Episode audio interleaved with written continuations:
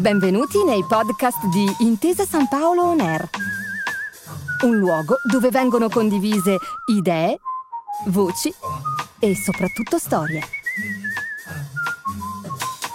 Buon ascolto.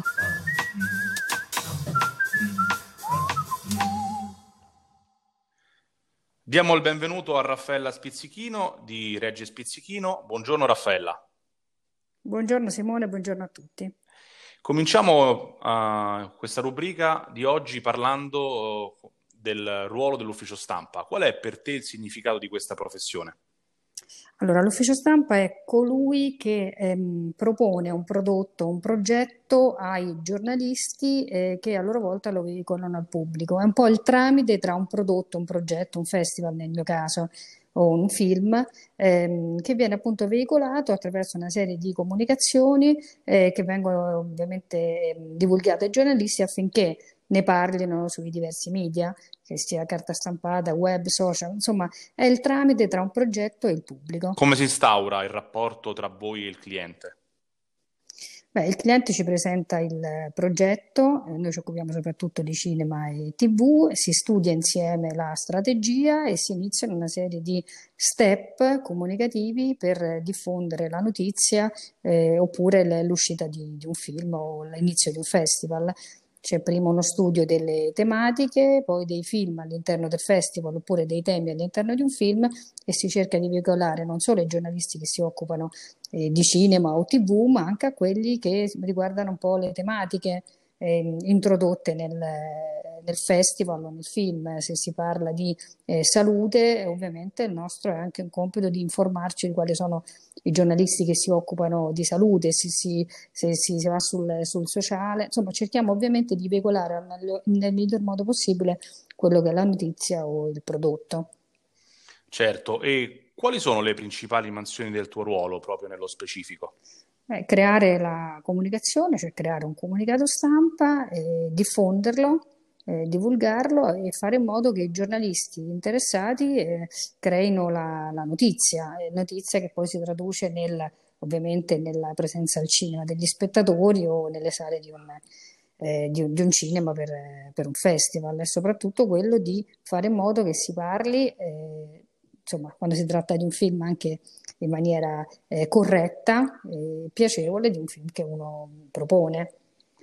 Come nasce in te questo tipo di professione? Da dove viene, se ce lo vuoi raccontare? Sì, in realtà ho studiato scienze politiche, mi sono laureata in scienze politiche e volevo fare la giornalista. Poi il caso ha voluto che sono passata dall'altra parte della barricata, per così dire, e quindi ho iniziato a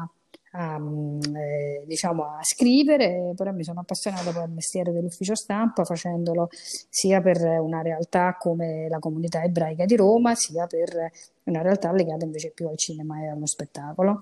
E quando nasce il tuo sodalizio con la partner con cui hai creato Reggi Spizzichino come agenzia? Ho creato Reggi Spizzichino con Maglia Reggi nel 2007, venivamo da esperienze differenti, io ero una freelance e lavoravo per un altro studio che si occupa di comunicazione legata al cinema e alla TV, ci siamo incontrati e abbiamo creato questo brand che ormai lavora da diversi anni nel campo della comunicazione, dello spettacolo, del cinema e della TV.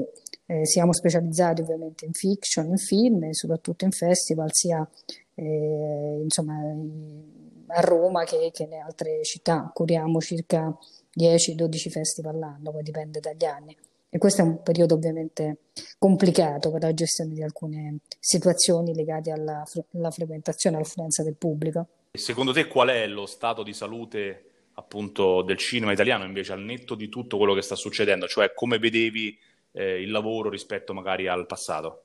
No, il cinema italiano è vivace, noi curiamo sia grandi produzioni che piccole produzioni, c'è sempre una vivacità attiva da parte anche delle piccole produzioni. Il problema è che adesso le piccole produzioni hanno delle difficoltà perché il sistema sanitario attuale, cioè la situazione sanitaria attuale, implica un'aggiunta, cioè come dire, maggiori costi, perché per girare, per produrre in questo momento c'è bisogno della struttura che è sul set, che fa i tamponi, e quindi complica un po' la vita per quelle che sono le piccole produzioni. Però noi continuamente incontriamo produttori e distributori anche indipendenti che hanno voglia di far vedere il proprio film, e noi appunto dal documentario al corto al film cerchiamo di venire incontro al cliente e di accompagnarlo in un percorso che in questo momento non è poi così facile. Ecco, proprio parlando di questo, come si instaura tra voi e il cliente un rapporto professionale? Come si crea poi anche quella fiducia magari legata a dei progetti che durano più di una singola stagione?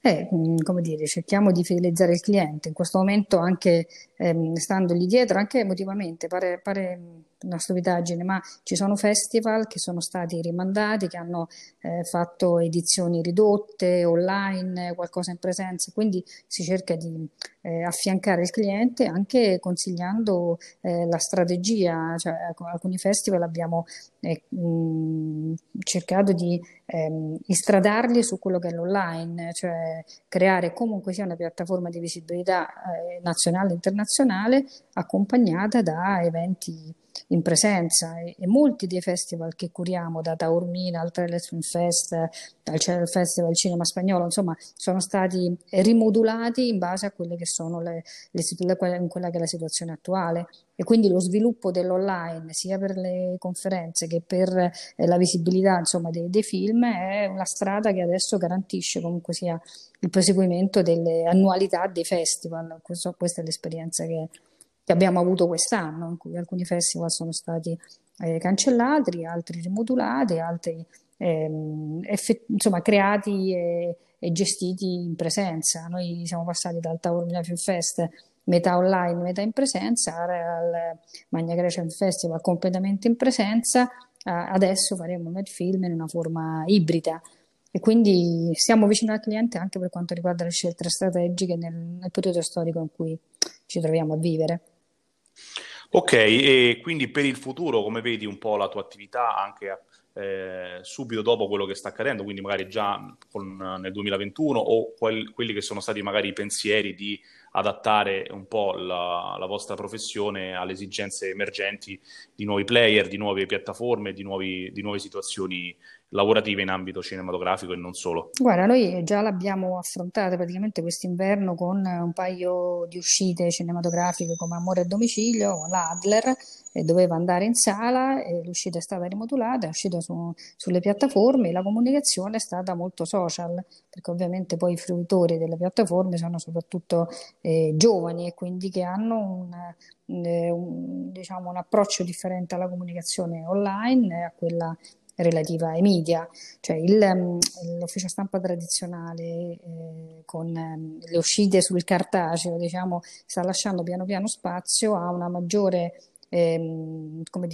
presenza sui siti legati al cinema, ma anche generici come Repubblica, Corsera. Insomma, adesso la comunicazione viaggia soprattutto su questi canali, e quindi anche il nostro metodo, il nostro approccio è molto attento all'online. Cioè, noi lo siamo sempre stati, perché siamo cresciuti con la crescita dei siti cinematografici, abbiamo sempre dato importanza come fossero dei quotidiani, e adesso, il presente ci indica che abbiamo fatto la scelta giusta, perché ora i giovani soprattutto difficilmente comprano il cartaceo e si rivolgono maggiormente a quelli che sono i siti di cinema o i giornali che riportano, soprattutto che danno tanto importanza alle pagine di spettacolo, di cinema e di TV.